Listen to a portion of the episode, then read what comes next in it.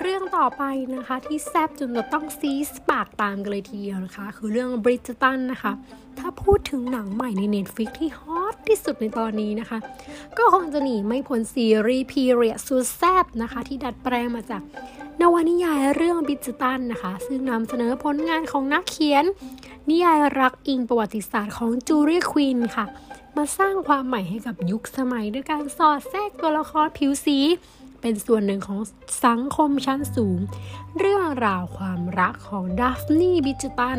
ลูกสาวคนโต พี่น้อง 8 คนในตระกูล มีลูกชาย 4 คน ลูกสาว 4 คนแม้ในงานเปิดตัวดัฟนี่สู่สังคม จะทำให้เธอเฉิดฉายถึงขั้นได้รับคำชมจากควีนชาร์ลอตแต่ก็เกิดเหตุการณ์ไม่คาดฝันค่ะทำให้เธอต้องถูกนินทาและชื่อเสียงตกต่ำลง เมื่อมาเจอกับ เดยุคค่ะ หนุ่มอย่างไซมอน ที่มีปมเรื่องความรัก ปมชีวิตรักไม่อยากแต่งงาน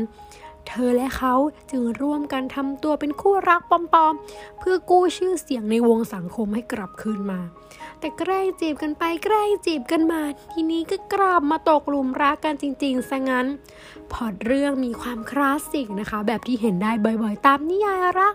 แต่กลับชวนติดตามมีประเด็นร่วมสมัยอย่างเหลือเชื่อ ถือเป็นหนังใหม่ Netflix ที่แนะนำในปี 2021 ที่น่าจับตามองไม่ครวญพลาดแน่นอนค่ะ